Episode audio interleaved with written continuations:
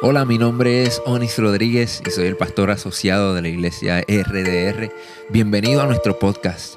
Si aún no lo has hecho, toma este tiempo para suscribirte, conéctate con nosotros, hazte parte de nuestra familia.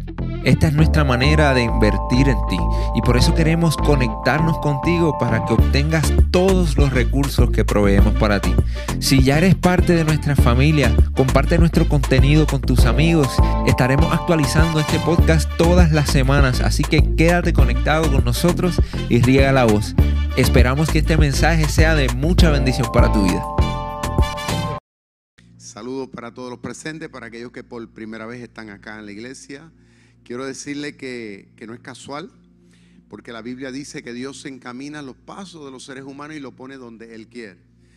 A veces uno piensa ¿no? que uno llega a un sitio tal vez por invitación o tal vez por inquietud personal, pero detrás de todo eso está el Espíritu de Dios que de alguna forma ¿no? utiliza los elementos para encaminarnos y ponernos ese día, ese momento. Y por lo tanto hoy estamos aquí, los que nos están viendo a través de las redes sociales, juntos, pero con un propósito muy especial. Amén.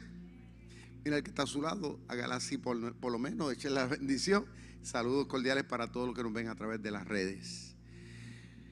Hoy vamos a estar hablando bajo un tema que yo considero que es un tema muy importante. Claro, todo es importante, pero para mí como pastor general, de la Iglesia Rey de Reyes a nivel nacional e internacional, este tema que vamos a tratar hoy, pues quedará como un legado para nuestra iglesia, para todos nuestros amigos, de lo que realmente debemos de parte de Dios ser en el mundo. El tema lo van a ver por ahí en pantalla, es el siguiente. Tenemos el poder para cambiar el destino del mundo.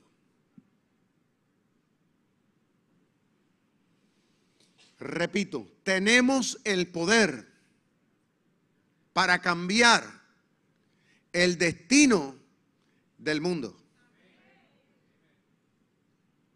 Si yo le preguntara a ustedes, ¿cuántos están conformes con el mundo actual, con la sociedad actual? Si usted está feliz, estoy seguro que muchas personas dirían que no.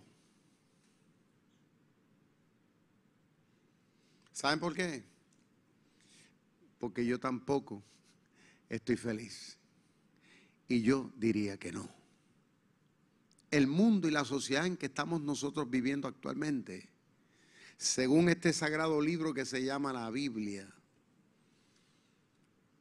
anda mal. Pero ¿saben algo? Dios nos ha citado aquí para nosotros entender que, no, que tú y yo, tu casa, mi casa, tus hijos y los míos, tu matrimonio y el mío, el hecho de por qué esta institución está aquí en el mundo es para que tú y yo seamos un agente de cambio en la sociedad, pero un agente de cambio para bien, conforme al propósito de Dios. Hay un pasaje de la Biblia Mateo capítulo 5, verso 13 en adelante, que vamos a utilizar como base de lo que vamos a continuar hablando. Y dice así, Mateo 5, 13, lo van a ver en pantalla. Vosotros sois la luz, perdón, la sal de la tierra, pero si la sal se desvanece, ¿con qué será salada?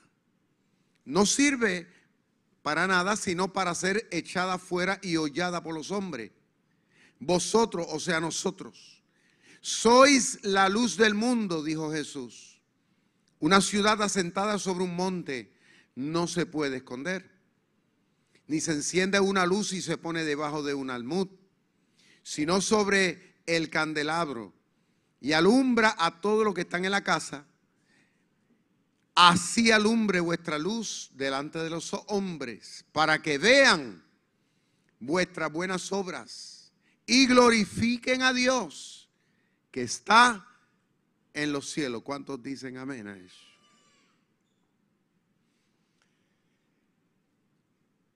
Como les dije, si fuéramos sinceros, nos vamos a dar cuenta que no tan solamente Puerto Rico, estamos hablando en el mundo entero. pues las cosas no andan bien.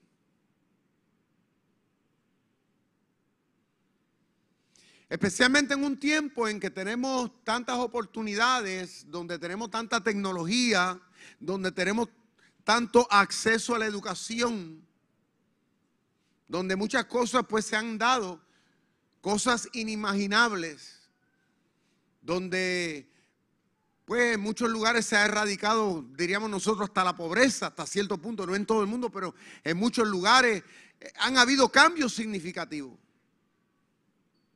Pero lamentablemente las cosas como que tienden a ir de mal en peor. Nos estamos rascando la cabeza. Mucha gente se ala los pelos de la cabeza, como decimos nosotros, buscándole un porqué. Se tratan de cambiar las leyes, se tratan de enmendar cosas para tratar de buscar un mejor vivir, ¿no? Pero como que parece que el ser humano es inconforme. Como que no logramos entender. No logramos ponernos de acuerdo. Como que algo está pasando y, y el mundo no logra entender el porqué. Ahora, ¿saben por qué es bien importante este mensaje que voy estoy predicando aquí hoy? Yo puede ser que me muera ahorita, me muera mañana, porque algún día todos nos tenemos que morir. Pero em, este mensaje es importante porque yo como pastor general de esta institución espero que quede como un, una voz de Dios, porque esto es lo que es, un llamado de Dios a la presente generación y a la futura generación, de que nosotros no estamos llamados, escuchen bien, como iglesia, como institución religiosa, a estar aquí meramente entreteniéndonos, complaciéndonos a nosotros mismos, buscando nuestro propio interés, sino que estamos aquí por la gracia de Dios. Claro está, para educarnos, pero para hacer la diferencia en el mundo. ¿Cuántos dicen amén?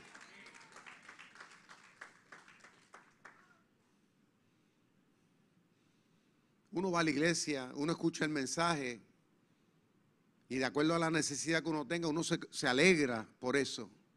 Y dice, gloria a Dios, qué palabra tremendo, me animó, me retó. Pero no se trata de eso nada más. Jesús le está hablando aquí a unos hombres, a unos apóstoles, hace más de dos mil años atrás, que habían estado con él con el propósito de él ir preparándolo. Porque Cristo iba a salir del escenario mundial, mundial físicamente y él quería dejar que esto, o sea, un, reto ¿no? en el corazón de estos hombres para que ellos entendieran qué tenían que hacer en el mundo. Que ellos no se iban a quedar allí como, como, como grupo religioso cantando coritos nada más, o alimentándose de la palabra nada más, animándose ellos, ¿no? Nada más. Sino que ellos tenían, tenían un lugar muy, muy poderoso en el mundo. Ellos tenían un llamado de parte de Dios para, para de bendición al mundo, a la sociedad. Y por eso fue que Jesús le dijo a ellos, ustedes son la sal y le dijo más, son la luz del mundo. Ahora, eso no fue una expresión poética, como para que ellos se sintieran halagados. Eso, eso fue una responsabilidad que Cristo estaba poniendo sobre los hombros de ellos. Y déjame decirle algo, ya ellos, ellos se murieron y se fueron con Dios. Ahora nos toca a nosotros entender eso. ¿Por qué? Porque somos nosotros los que estamos vivos aquí. Hay algo de lo cual yo en lo personal, honestamente le digo, yo estoy cansado de escuchar. Y es que la gente dice, esto está malo. Esto está malo. El mundo está malo. Esto está, esto está difícil, esto está torcido. Pero la pregunta que me hago yo, ¿qué estamos haciendo nosotros para cambiar la cosa?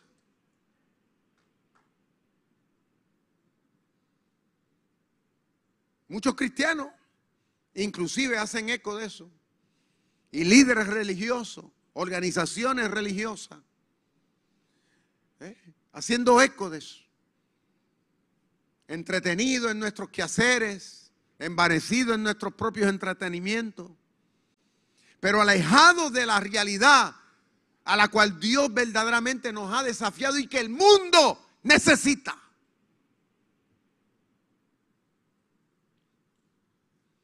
Mientras yo analizaba esto, yo pensaba, pero si es que a la hora de la verdad, conforme a lo que Dios nos, ha dado, somos nosotros los que tenemos la capacidad de guiar al mundo. Pero nosotros le hemos entregado ese derecho a pecadores, a gente que no tienen temor de Dios, a personas que no entienden ni papa acerca de lo que es amor al prójimo. Le hemos entregado el derecho de gobernar, de establecer las leyes, de establecer cuál es la moral y la ética, de tratar de decirnos a nosotros lo que se supone que debe de hacerse. Y es por eso que el mundo está en desbandada. ¿Por qué? Porque es un mundo de tuertos y de ciegos.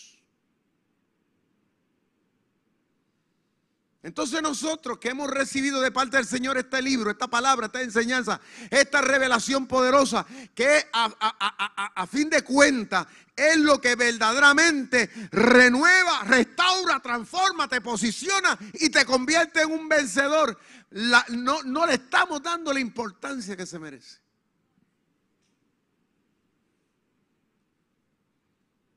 Jesús dijo que nosotros somos los que tenemos la capacidad de iluminar, de guiar al mundo.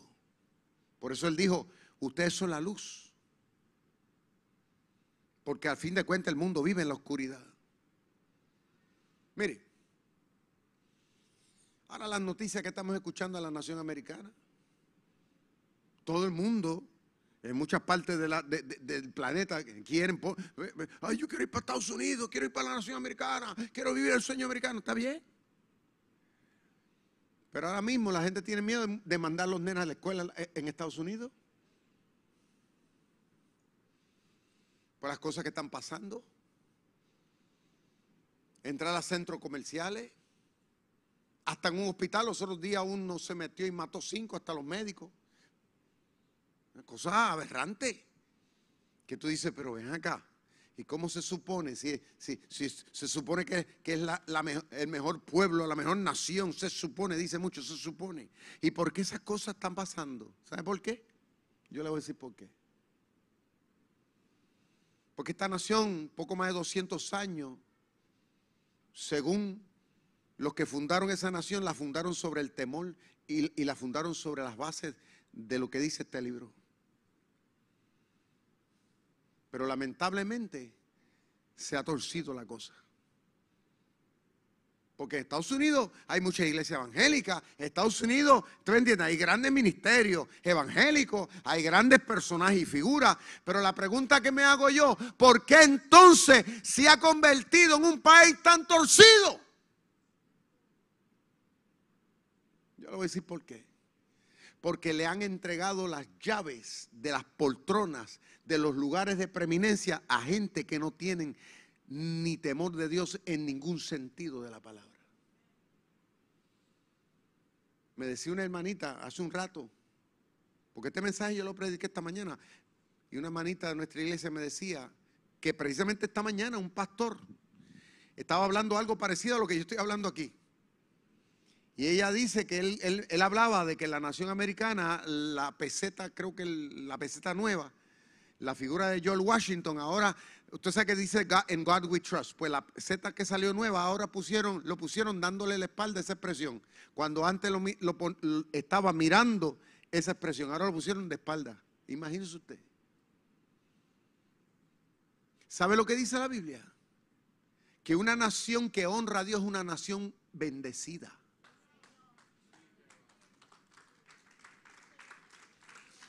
Pero ¿por qué que está pasando las cosas que están pasando y la gente y los políticos no logran entender que por qué? Porque el pueblo que le da la espalda a Dios, el hombre, la mujer que le da la espalda a Dios, Dios le dará la espalda a él. Tan sencillo como eso. Yo nunca me olvido cuando tumbaron ahí las torres gemelas. Usted veía aquel grupo de políticos en la Casa Blanca, todos cantando In God we trust. Y yo decía, y yo les escuchaba y yo le decía a mi esposa, qué chorro de hipócrita.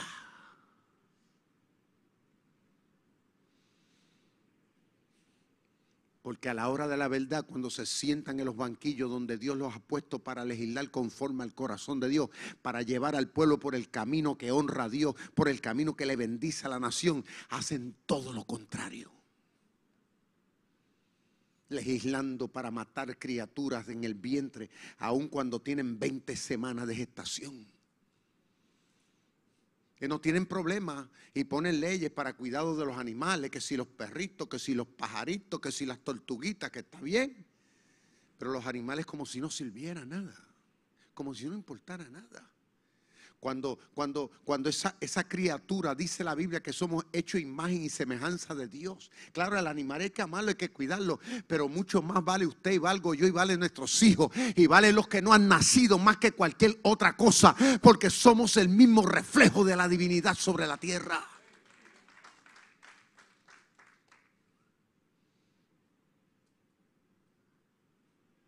¿Sabe por qué somos necesarios? Porque si nosotros no nos paramos firmes en la brecha, el mundo se va a seguir podriendo. Por eso fue que Cristo dijo, ustedes, o sea, nosotros los cristianos somos la sal del mundo. Porque la sal se utiliza para preservar, aparte de dar sabor. A fin de cuentas, somos nosotros con lo que Dios nos ha dado, somos nosotros los que le damos sabor al mundo. Porque, porque el mundo, mire, actualmente usted lo que ve es pura violencia, hermano.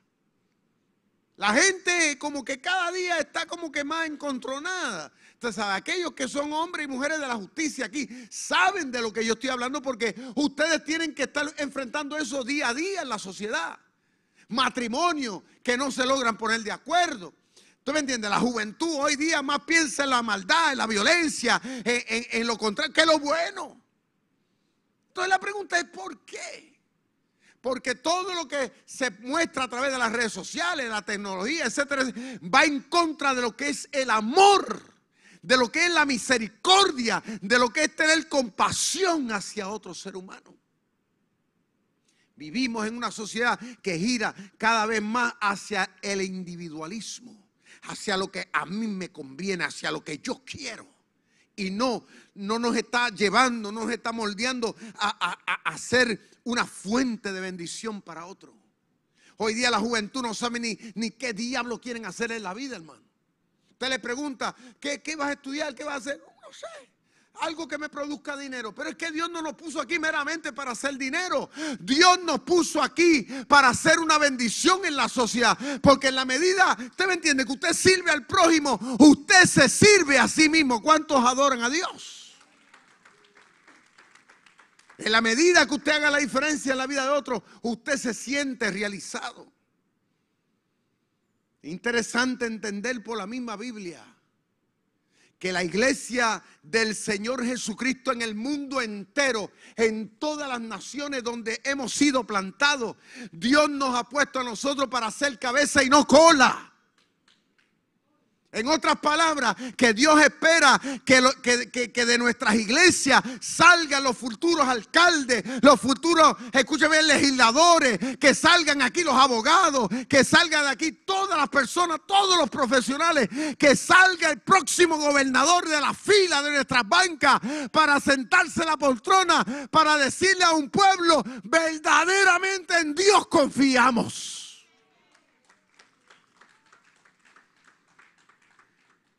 Pero los cristianos, la familia cristiana, tenemos que crear una conciencia de que esos niños hay que educarlos así. Hoy día yo veo la gran mayoría de los cristianos vienen a la iglesia y se olvidan de sus hijos, de sus nietos. Yo voy para la iglesia, toman la Biblia debajo del brazo. Voy para la iglesia. Y yo me la quedo mirando y ¿dónde estarán los hijos? ¿Dónde están sus nietos? Si es que tienen. ¿Dónde está su esposa? ¿Dónde está tu marido? La Biblia dice que la familia que pone a Dios como su ancla, como su, como su, como su roca, es una familia inconmovible. Nosotros los padres somos los de parte de Dios, tenemos que educar y crear esa conciencia y enseñar a nuestros hijos que sin Dios nosotros en la vida no podemos avanzar. Es la iglesia de Cristo, el cuerpo de Cristo, los embajadores al mundo del amor. Somos nosotros, porque lo hemos experimentado. Ese amor que Dios, que tú y yo tenemos, eh, lo tenemos que irradiar a la sociedad. Tenemos que demostrarle en el nombre de Dios verdaderamente lo que eso significa en propiedad. Es la iglesia la que ha sido, ¿usted me entiende? Dada la fe que mueve montaña. Eso nosotros tenemos que compartirle al mundo. De que, ¿sabe qué? Hay una oportunidad, hay solución. Mientras hay voces en el mundo que te dicen, esto se acabó, esto no tiene solución. Nosotros decimos en el nombre de Dios, todavía hay esperanza.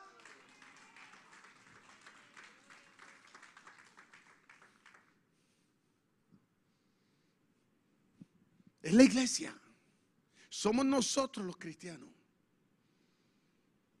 Los que somos portadores de la sabiduría, de la inteligencia, correctamente hablando.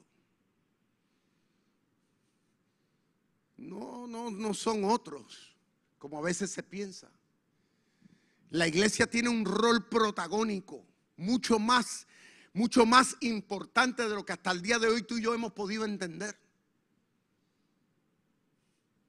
Hemos entregado la educación de nuestros hijos a gente pecadora. Hay cristianos que pudiendo tener a sus hijos en escuela con principios cristianos, prefieren tenerlos en escuelas seculares. Yo no entiendo eso. No entiendo eso. ¿Cómo esperan ellos que verdaderamente sus hijos sean una bendición en la sociedad? Si están siendo educados de una forma contraria. Por eso es que nosotros hemos tomado la decisión de abrazar lo que es la educación cristiana. Digo, una, educación, pero con base cristiana. Por eso tenemos el Colegio Caribe. Por eso yo estoy comprometido en levantar otra escuela y por eso quiero levantar otra escuela en otras partes del mundo.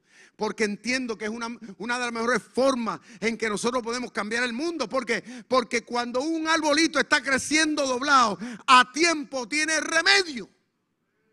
Un pueblo a tiempo tiene remedio. No vamos a esperar que lleguen a las cárceles. Claro, vamos a las cárceles. Pero antes que lleguen allá, yo primero voy a, atenderlos acá. Entonces, la iglesia tiene un rol muy significativo en ese sentido. De, darle un, un, cambio distinto. De manera que nosotros podamos asegurar un buen vivir en el mundo. ¿Por qué? Porque esa criatura que nosotros estamos educando bien, ¿qué va a pasar? Pues se va a convertir eventualmente en un profesional que no va a robar o se supone que no robe, que no mienta, que no viva de una forma egocentrista. Porque cuando llegue a donde Dios lo vaya a llevar en el mundo, pues haga las cosas con justicia, con honestidad, con transparencia, que pueda tener a Dios presente en todo lo que haga. Alguien que no se rinda, que no se dé por vencido. Gente que no esté metido en psicólogos, psiquiatras, porque no saben qué diablo pensar. Hay gente que tiene la existencia, escúcheme bien, dañada. ¿Por qué? Porque lamentablemente la iglesia no asume su como debería de asumirlo. Se supone que la iglesia solo que debe tener los mejores consejeros en la sociedad. ¿Por qué enviamos a psicólogos que no tienen temor de Dios para que la gente vaya a buscar orientación a sus problemas mentales? La pregunta que me hago yo. O sea, nosotros somos desafiados, iglesia. O sea, no es meramente, la gente piensa en el cristianismo, en, ser un pastor con un micrófono o, estar, ¿tú me entiendes? Nosotros desde muchos ángulos somos llamados, que es lo que Cristo dice, a hacer la diferencia, a salvar el mundo de la catombe. De que esto no se vaya cuesta abajo. Nosotros somos el resguardo de Dios en la sociedad. Por eso fue que Cristo le estaba diciendo a estos hombres, tengan presente que ustedes son la sal y son la luz. Pero si la luz tú lo escondes, ¿a dónde? ¿A quién alumbra? O sea, el mundo nos necesita de una manera muy presencial a la iglesia. Y hoy día yo no me quiero cruzar de brazos. Yo quiero hacer todo lo que está en mi poder y en mi alcance para que verdaderamente nosotros nos presentemos al mundo, que tus hijos y los míos, escuche bien, se presenten al mundo como unos salvavidas de parte de Dios. ¿Cuántos entienden lo que estamos hablando aquí? Que sean los mejores policías en la sociedad, porque hacen falta policía, pero que esa justicia que implanten la implanten como debe de ser somos nosotros los embajadores de parte de Dios. Usted me ve a mí, yo vengo aquí, me gozo de los servicios y todo lo demás. Amén, gloria a Dios. Pero yo soy una persona que he, tomado esto con una conciencia diferente. Para mí esto no es un entretenimiento. Para mí es un deber. Por eso yo reto de parte de Dios hoy aquí a todos los que están en alguna posición en esta sociedad. Hágalo en el temor a Dios, entendiendo que lo que usted hace es necesario en el nombre de Dios. Por ejemplo, si usted tiene una empresa, que esa empresa usted la guíe, la dirija de tal manera que el que llegue ahí sea bendecido. ¿Usted me entiende? De esa manera, que esa empresa respire a Dios, que haya ahí, ¿tú me entiendes? Que la gente diga, oye, pero tan, tan, tan bien, tan chévere, tan justo, tan honesto que esta empresa. Claro, porque esta empresa aquí, el dueño y señor, se llama Jesucristo. ¿Cuántos adoran al Señor? Hay empresas en el mundo así. Porque yo he escuchado disque cristiano que dice, no, pastor, eh, una cosa es la iglesia y otra cosa es acá. O sea, como quien dice, como que hay dos mundos distintos. Eso está mal. Eso no es lo que la Biblia enseña. La Biblia dice que ahí es donde usted tiene que brillar, alaba lo que él vive. Porque imagínese usted está alabando a Dios en la iglesia y entonces un comerciante que está robando y mintiendo a la gente, vendiéndole gatos por liebre, alaba lo que él vive vendiendo chinas por botella. se supone que debe de ser lo contrario. Usted tiene que ser la persona más transparente del mundo, la gente más confiable del mundo. De modo que, como dijo Cristo, que la gente puedan alabar a Dios, que puedan decir, hay esperanza a la hora de la verdad. Yo quiero que nuestros hijos cuando vengan a las clases bíblicas aquí, no vengan, óyeme, porque los estamos entreteniendo ayer, lo que nosotros pasamos good time aquí. Esa no es la idea. Ese no es nuestro fin. Nuestro fin es que ellos también reciban palabra y sean retados y desafiados a hacer lo que Dios necesita en el mundo que vivimos. Por eso aquellos que están estudiando en la universidad, los jóvenes que están aquí, piense bien lo que usted va a estudiar. ¿Por qué usted va a estudiar? De manera que eso a lo cual Dios te ha llamado a hacer, usted lo haga, pero lo haga entendiendo que va a honrar a Dios y que va a bendecir al mundo. Ahora, pararnos firme al mundo de manera que tú y yo podamos honrar a Dios, va a causar resistencia porque el mundo va en contra. Acuérdense que tenemos un enemigo común que se llama Satanás y él ha querido regir el mundo. O sea, él quiere llevar esto de una manera como Cristo lo dijo, hacia el desastre. Pero cuando tú y yo nos levantamos teniendo esta conciencia en el nombre de Dios, va a haber gente, va a haber mucha gente que te va a decir así no es y te van a hacer la guerra en el foro que sea. Pero de eso se trata. A la corta o a la larga nosotros vamos a vencer porque la verdad no hay quien la pague. ¿Cuántos alaban a Dios? No hay quien la pague. Gente que hoy día la gente dice, ay pastor, pero es que yo no quiero quedarme, quedarle mal a nadie. Ay, yo no quiero que la gente me critique. Yo no quiero que la gente me haga. Pues déjame decirle algo, pues mejor, mire, quítese del medio porque esto no es para usted. Tan sencillo como eso. Porque hay gente que quiere ser cristiano de la secreta. Y aquí no puede haber cristiano de la secreta. O somos o no somos. Alaba lo que él vive.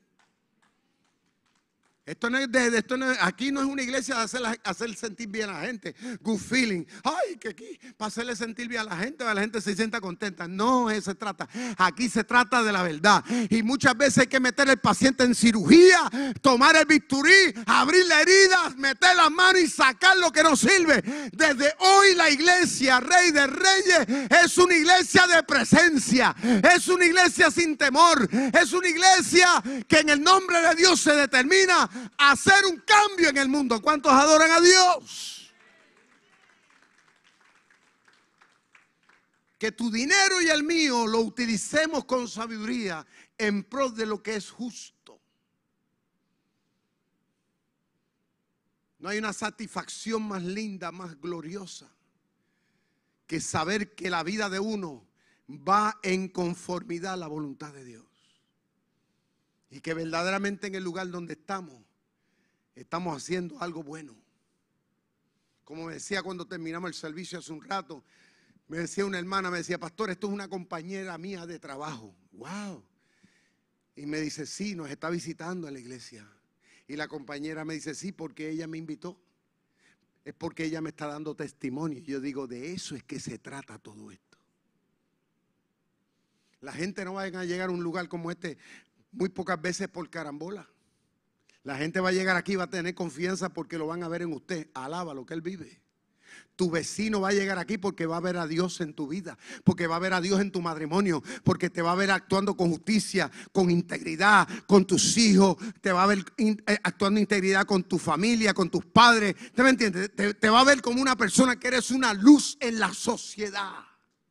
Y va a querer decir, yo quiero de eso. Yo quiero saborear de ese sal, de, de esa química. Yo quiero estar en un ambiente similar a ese. Y eso es lo que va a retar a la gente a, a- a entrar dentro de todo esto. O sea, cuando Cristo dijo estas palabras, las dijo como a manera de un desafío a, a- a la vida suya y a la vida mía.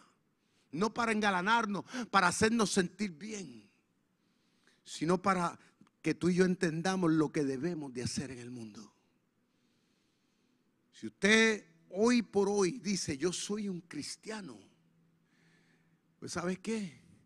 El mundo, aunque tal vez no lo quiera, pero necesita un verdadero cristiano. En el sentido de que tú y yo hagamos presencia como tal. En el lugar que estemos. Alábalo, Pedro. El policía. Un hombre que, que sabe de lo que estoy hablando. Pero no hay cosa más linda que cuando tú llegas al escenario, tú puedas iluminar y que tú puedas irradiar, puedas mostrar lo contrario, puedas meter a Dios ahí. En Estados Unidos hay una cadena de tiendas de, se llama Chick-fil-A. Creo que hay una aquí en Puerto Rico, le estoy dando anuncio no pagado. Ellos no abren el negocio los domingos. Oye, que bien pudieran hacerlo. ¿Usted sabe las ventas que pierden un domingo? Pero el dueño es cristiano, en el verdadero sentido de la palabra. Y él dice, aquí esta empresa es de Dios.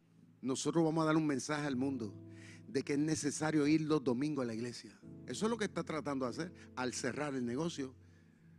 Él bien podía dejar los empleados y decir, ábralo, voy a dar trabajo. Pero él sabe que tiene un compromiso mayor. ¿Y saben algo? El negocio no se le ha caído, el negocio va prosperando. Y así podría dar muchísimos otros ejemplos de gente que no se avergüenzan, que saben que como cristianos ellos son algo más importante en el mundo. Y es lo que yo me he determinado a hacer. Yo estoy ahora mismo a mitad de mi vida que yo puedo, decir, pues mira, puedo hacer esto así, puedo hacer esto acá, o no voy a hacer esto, eh, me voy a quedar aquí, ahora no, voy a quedarme en casa disfrutando mi nietecita. Todo eso es bueno, pero todavía yo entiendo que somos necesarios. ¿Está viendo? Cuando un cristiano, cuando una iglesia entiende esa palabra, que somos necesarios, en el mundo, nosotros no nos damos por vencidos. Porque el mundo va de mal en peor. Pero yo me voy a parar de frente y voy a tratar de impedir eso. Y voy a hacer la diferencia. Y vamos a canalizar las cosas de una manera. ¿eh? Yo no me voy a encerrarme en mi casa, no voy a tomar miedo, no. Mientras el mundo pecador lleva una agenda, nosotros tenemos otra. Y le vamos a decir, como decían los profetas del Antiguo Testamento, sin ningún tipo de vergüenza, así dice el Señor. ¿eh? Hoy día la gente dice, es que se ofende. A mí me importa un bledo a quien le ofenda. Yo quiero estar bien con Dios y yo sé que esto es lo que funciona. ¿Cuántos adaban y glorifican a Dios? Así es. Oh, yo no quiero ser ofensivo. Muévase hacia el lado. Hoy día la iglesia tiene que retomar el decirle a la gente, esto está mal. Esto es así. A veces a los hijos, hoy día a los psicólogos, no le puedes decir al nene que está mal, ay, porque se ofenda, ay, porque eso le baja estima. Hay que decírselo, porque tiene que aprender la fuerza de lo que está mal, para que se mejore. Eso es lo que sana, eso es lo que restaura, eso es lo que eso es lo que trae una transformación a la vida de esa criatura. Dios nos habla claro Tú y yo tenemos el poder de cambiar el mundo. La ética y la moral la tiene usted, la tengo yo por la palabra. Aquí está. La justicia la tenemos nosotros aquí. Aquí. Para amar, aquí está el camino. Para perdonar, esto nos muestra el camino. Utiliza lo que tienes y quién eres para hacer la diferencia en el nombre del Señor. Le invito a estar en pie conmigo, por favor. Vamos a orar.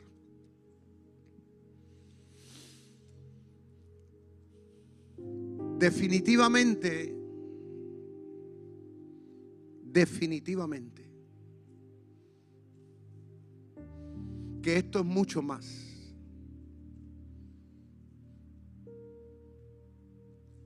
Tú y yo como cristianos somos guerreros de Dios en el mundo. Un guerrero es para pelear. Un guerrero es para la guerra. Tú y yo tenemos que enrollarnos las mangas como hijos de Dios que somos en el lugar donde Dios nos ha puesto para brillar para encaminar, para sanar. Que donde hay injusticia, tú y yo seamos justicia. Que donde hay odio, tú y yo sembremos amor.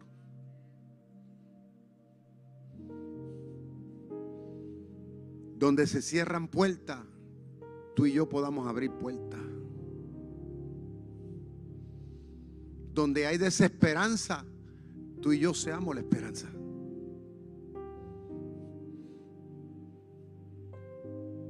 Para eso estamos aquí.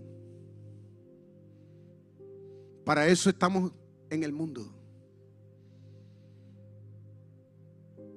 Para que todos podamos disfrutar de algo mejor. En el nombre de Dios. Señor, en esta mañana no queremos irnos de este lugar así nomás. Señor, queremos pedirte perdón. Yo te pido perdón.